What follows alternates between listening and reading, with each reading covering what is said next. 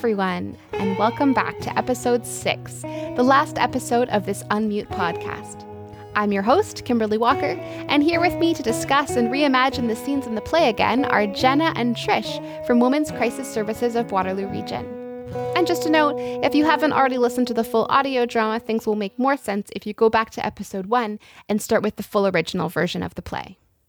Okay, scene six. So this was a barbecue that happened, and let's see, what was there? There was a bit of a dispute over water in the cooler, where Haley was going to go to school just some tension between the two families.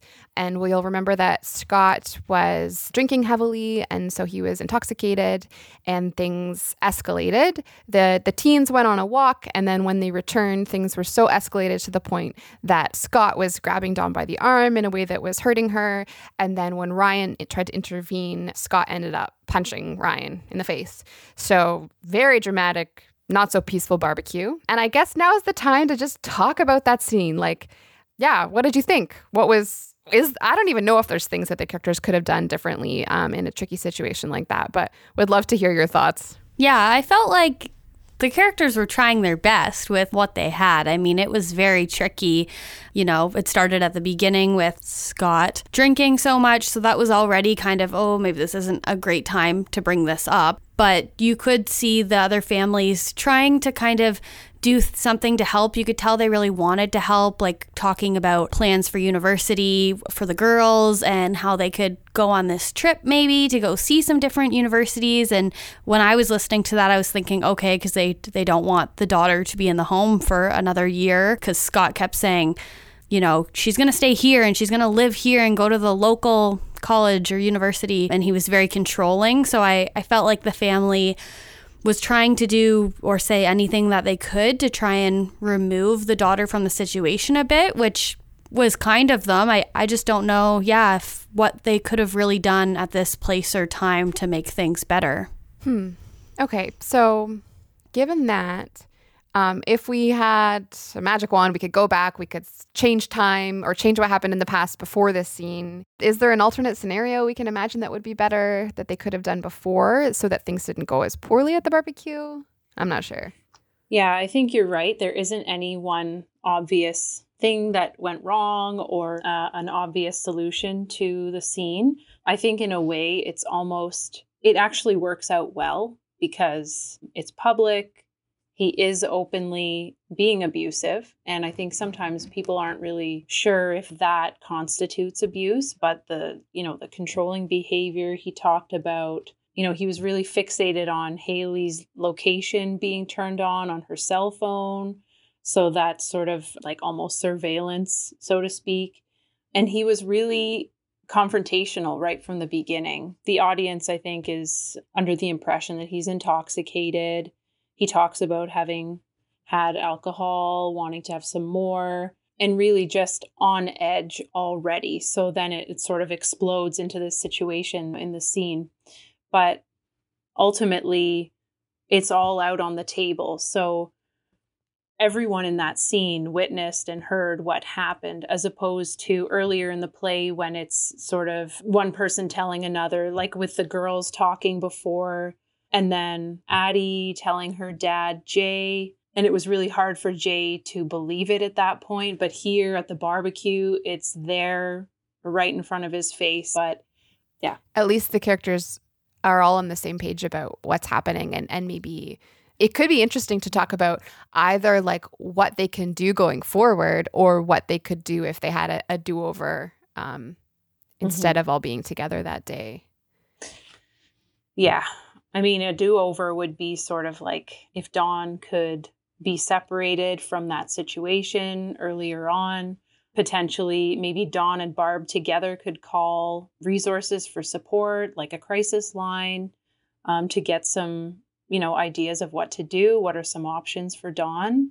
Because it does it doesn't necessarily mean Dawn wants to leave the relationship. And I know in our work we talk a lot about client self determination and a lot of the time, the Dawns might decide to stay with the Scotts, and that's absolutely fine. And we really focus on what can we do to best equip her to be as safe as possible and to have some options for what to do if if and when things escalate. So I guess, you know, in an ideal world, you could wave a magic wand and you Dawn and Barb maybe could go off and, and call for support. Uh, but really, I don't think I don't know that I would change anything in this scene. I think it actually worked out okay. And it opened the door for the group to to act on what they saw.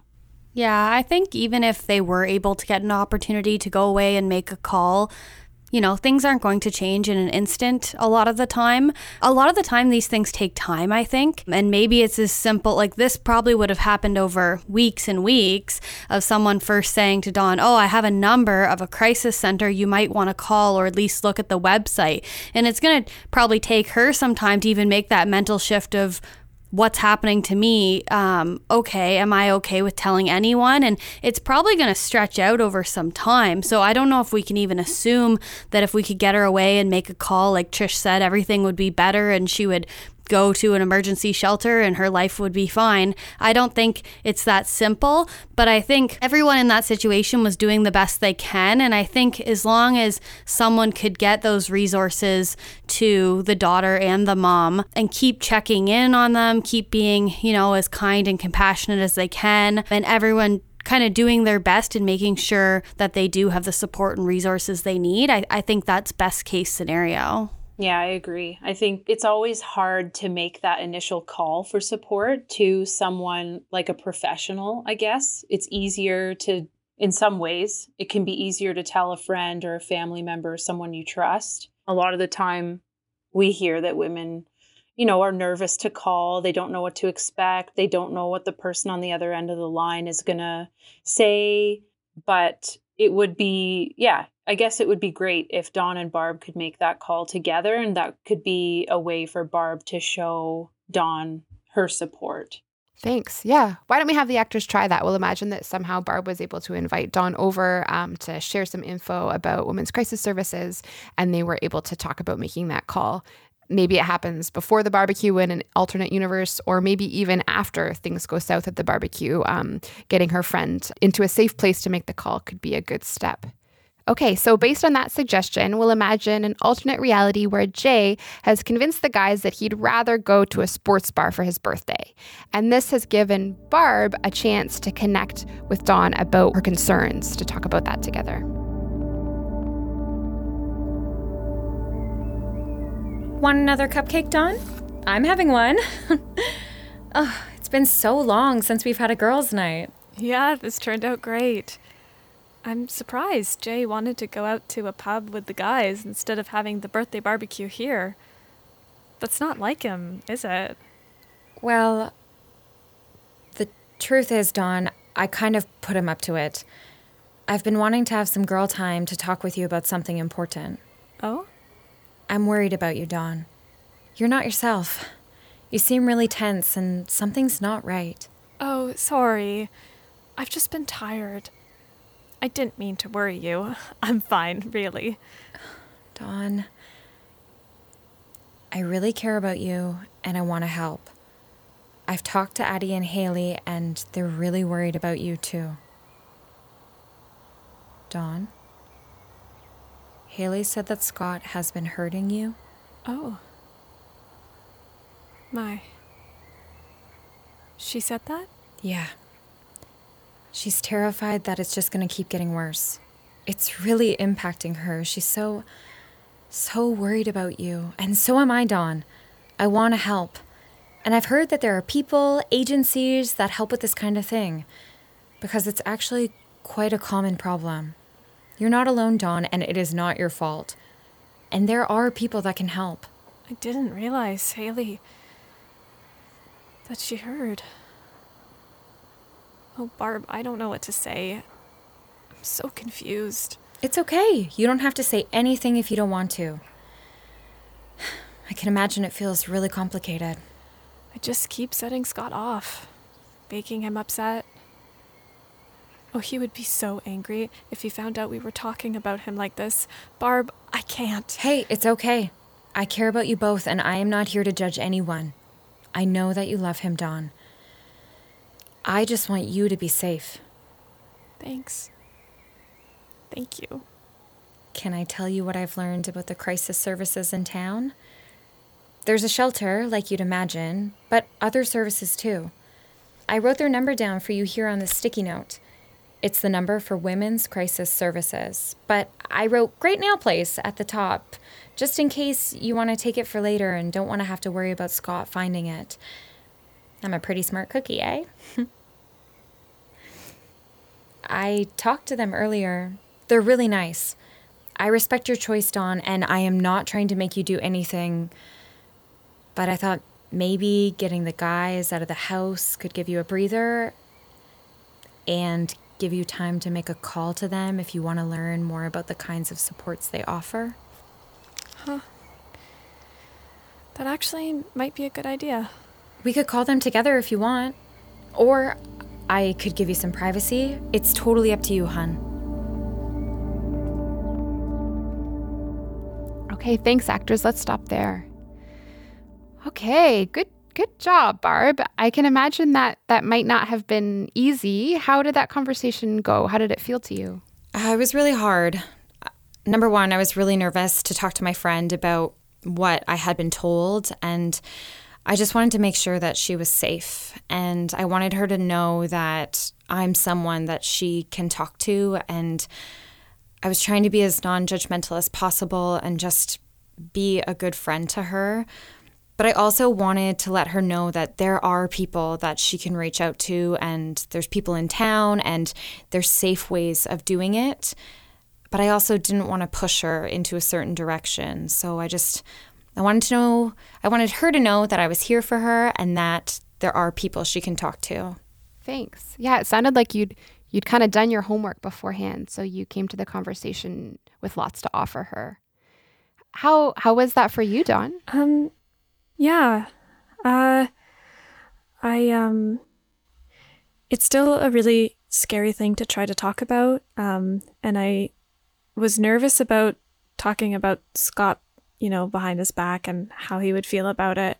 Um but Barb made me feel really comfortable and um, even when I tried to change the subject, she still was, you know, persistent but gentle and just, you know, letting me know that she was worried about me. Um, and she talked about how much Haley was worried and was being impacted by this, which I really hadn't realized.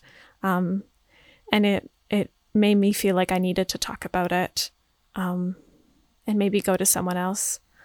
Yeah, thanks for sharing that because I think that's actually pretty common. I've heard other domestic violence experts say that often women aren't aware um, of the fact that their kids know and aren't aware of the impact of abuse on their kids. But once they realize that, that's a, a pretty strong motivation to try and get some help. So I wonder if that would be the case for Dawn as well. So now we'll jump back in the scene to the point where Dawn, she's over at Barb's and she decides that she does want to make that call.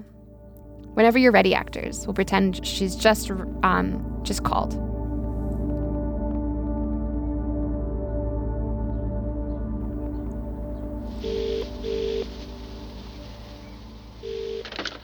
Hello, can I help you?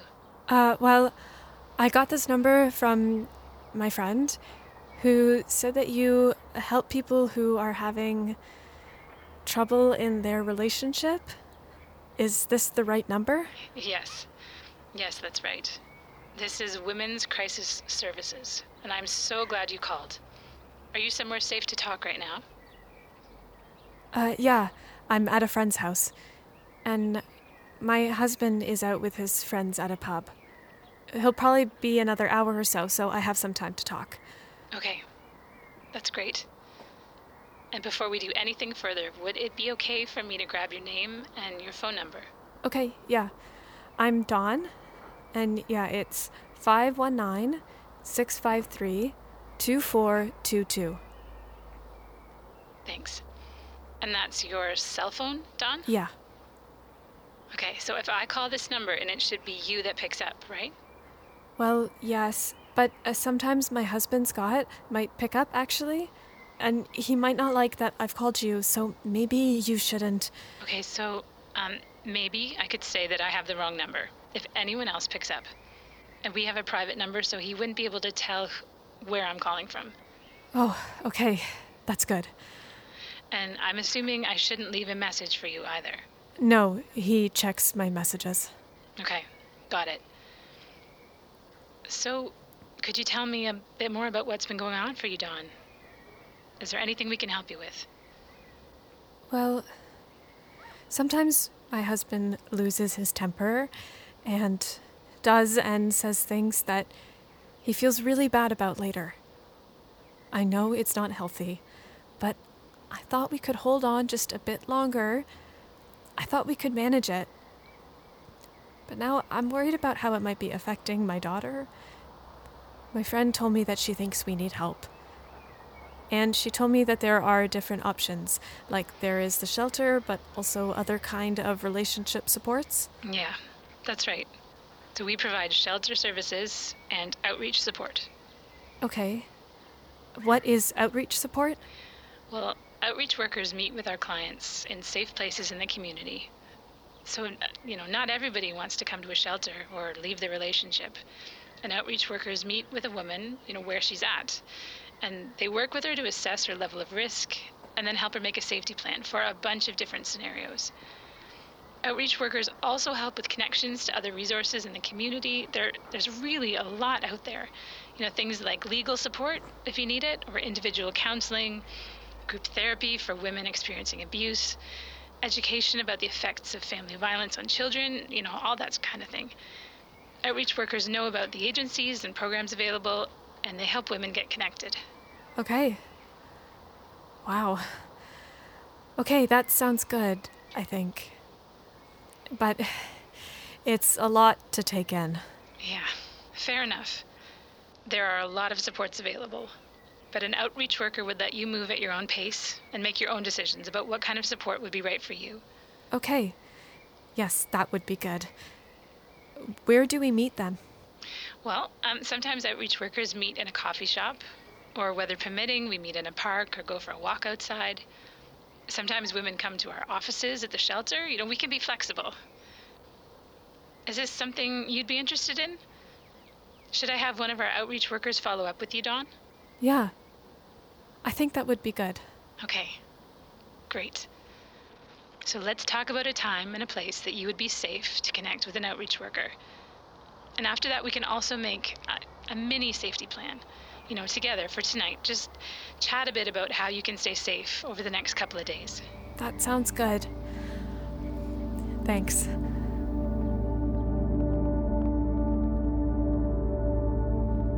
Okay, so we've chatted about scene six and we've set up the idea of an alternate reality where um, Dawn was able to find a safe space where she can learn about the services that are available through places like Women's Crisis Services and um, decides to make that call. For listeners who might not be familiar, maybe you folks could walk us through the kinds of services that your agency provides, what that journey might look like for your average client. Yeah, just anything that you want to say about what it looks like when someone gets support from you folks. Yeah, I mean, without talking for hours, I think that it's really tailored to the person and their situation. So typically, someone might call our crisis line or support line, which is staffed 24 hours a day with trained social work staff. And so that conversation typically focuses around gathering information about what, you know, what leads the person to call and how might we be able to help them. So I won't review exactly what happened in the crisis call that was just played, but you know, we generally make sure that people are safe to have the phone call if they're calling on the phone. Let's just uh, go with that example. Make sure that we know how to connect back if sometimes we get unexpectedly interrupted or sometimes they might need to hang up the phone really quickly. But in addition to gathering that phone number also knowing like is it actually safe for us to call you? A lot of the time it's not uncommon to have not a code necessarily but sometimes the woman might say you know sure you can call me at this number but if anyone else other than me answers you know pretend that you are the assistant at the dental office or or something like that which would be agreed upon so that she knows, oh, it was actually so and so from Women's Crisis Services calling me. I'll call her back later. And then, really, like I said, just gathering information about what's happening and how can we help. So sometimes, if safety is at imminent risk, we would do, we have obviously an assessment that we need to do. And then, if we have space, we would invite a woman to stay at one of our shelters.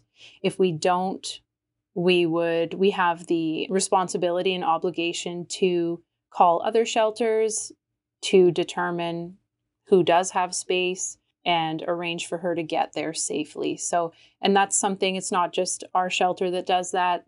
It's a common practice among shelters to, if they don't have space available, to seek space elsewhere to make sure that that person can be somewhere safe. Then, once a woman comes in, again, it's assessing their their safety, doing a safety plan. Uh, we actually have a number of different safety plans according to the particular situation. But then it's working with her to figure out what, you know, what are her goals to getting towards living a life independently and what constitutes, I guess, success for her. So sometimes women go back to school, sometimes they are looking for work, sometimes it's a matter of I can get out of bed and live the day. Um, so really just meeting her where she's at, working on her particular goals, and doing whatever we can to help her get there. And then ultimately, when she leaves the shelter, um, sometimes she might go back to the person that used abusive behavior towards her. Sometimes she might go somewhere independently, and that's her choice and we honor her choice and support her to be safe in whatever that choice may be. But in addition to shelter, then we also have many more women who access support through us through the outreach program.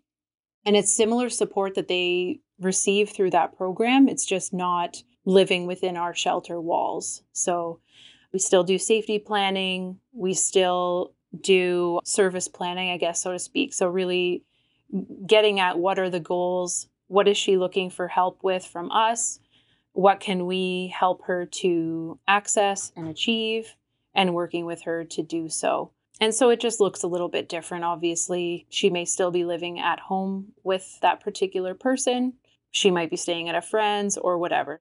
Part of a safety plan sometimes it sounds like could be if someone doesn't want to go to shelter, where could they go? Do they have a friend or another safe space that they could go to? like I'm thinking of of the barbecue, what might have happened afterwards. Maybe Barb could say, "Okay, your family's staying with us for a bit." That could be part of a safety plan if Dawn happened to have one. Exactly. Yeah. Like a safe place to stay is really one of the first things that we talk about in a safety plan. So that's absolutely right. I would think too, like making the safe exit, like even things before that, just if they weren't in that barbecue setting, if they were somewhere else, like even just making sure they have a bag with a change of clothes and keys and license or passport, whatever you have, because if they're leaving, they might not be going back. So just making sure you have some of those things, especially if it is really escalated at that point and you need to get out right away.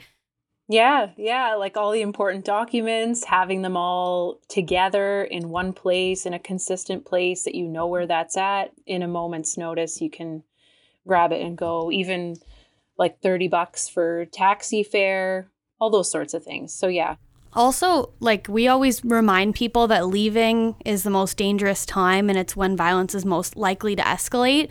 So I don't even know if the friend saying, okay, you're just staying with us after the barbecue, I don't know if maybe that would have been the right time or not because I don't know what would have broke out at that point since things were already quite heightened but maybe even just her knowing that maybe at another time when Scott's at work or something, they could come over or when he's not around to get them alone because you just don't know what's going to happen when he is there. Hmm, right.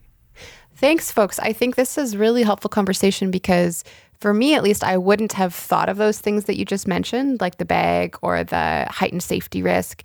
And I bet a lot of people who are in this situation for a first time wouldn't have thought of that either necessarily. So being able to call you who are people who have walked a lot of others through similar situations, that's a really valuable resource in our community. So I'm glad you exist. Wish we didn't need you, but it sounds like we sure do. So thank you.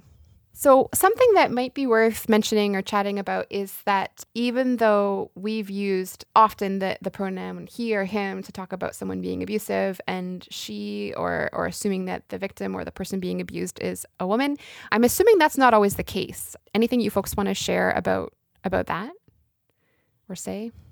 Yeah, I think you're right. Like, it's not always the case. It is, we're using those terms generally in this context, but we know that and we do also know statistically that typically gender based violence is violence perpetrated by a male against a female, but for sure there are instances of all genders being perpetrators and all genders being survivors of this. Hmm. So I think that's a really good point. Thank you for mentioning it. It's a sort of a generalization in this particular instance, but we definitely recognize that it looks many different ways.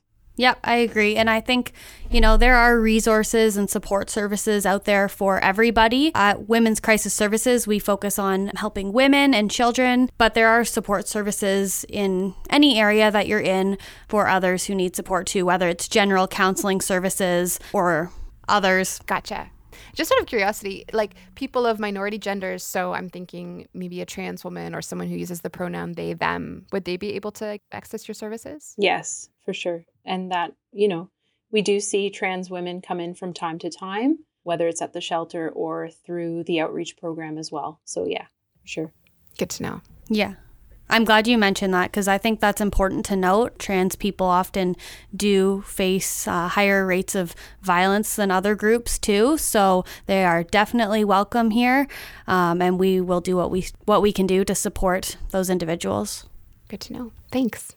So that has been some really helpful suggestions and conversation. And I just wanted to thank both of you for being here, for your time, and for sharing your insight with us, because I think I've learned a lot through this project, and I'm hoping that our listeners will have as well. Is there anything else that you maybe wanted to say but didn't get a chance to, or, or anything else that you thoughts you want to leave us with? I think for me, I'll just say, yeah, it's absolutely been a pleasure to be part of this project. And I think what I hope people take away more than anything is that you don't have to be an expert to make a positive difference. And so hopefully people can listen to this and get some ideas or suggestions for, oh my gosh, what should I do if, you know, someone I know seems to be in the same situation? But ultimately, take the pressure off. You don't have to be an expert. There are many options of ways that you can help. So I hope people take that away. Yeah, I think so too. Thanks so much for having us here. Um, it, it, has been great. And I think this will be really helpful for people and give them another tool and resource to think about what they can do to help if they know someone in a situation similar to this. What are things that they can say or do? Because I think it's so complicated and it can be really hard in the moment. And again, these things do take time. So I think just for everyone to remember that it's a journey. Um, it's going to take some patience and understanding and compassion because things might not uh, always go the way that you think. But, you know, as long as you're there for your friend or family member or neighbor and you're doing your best to get through it, I think that's, that's all we can do.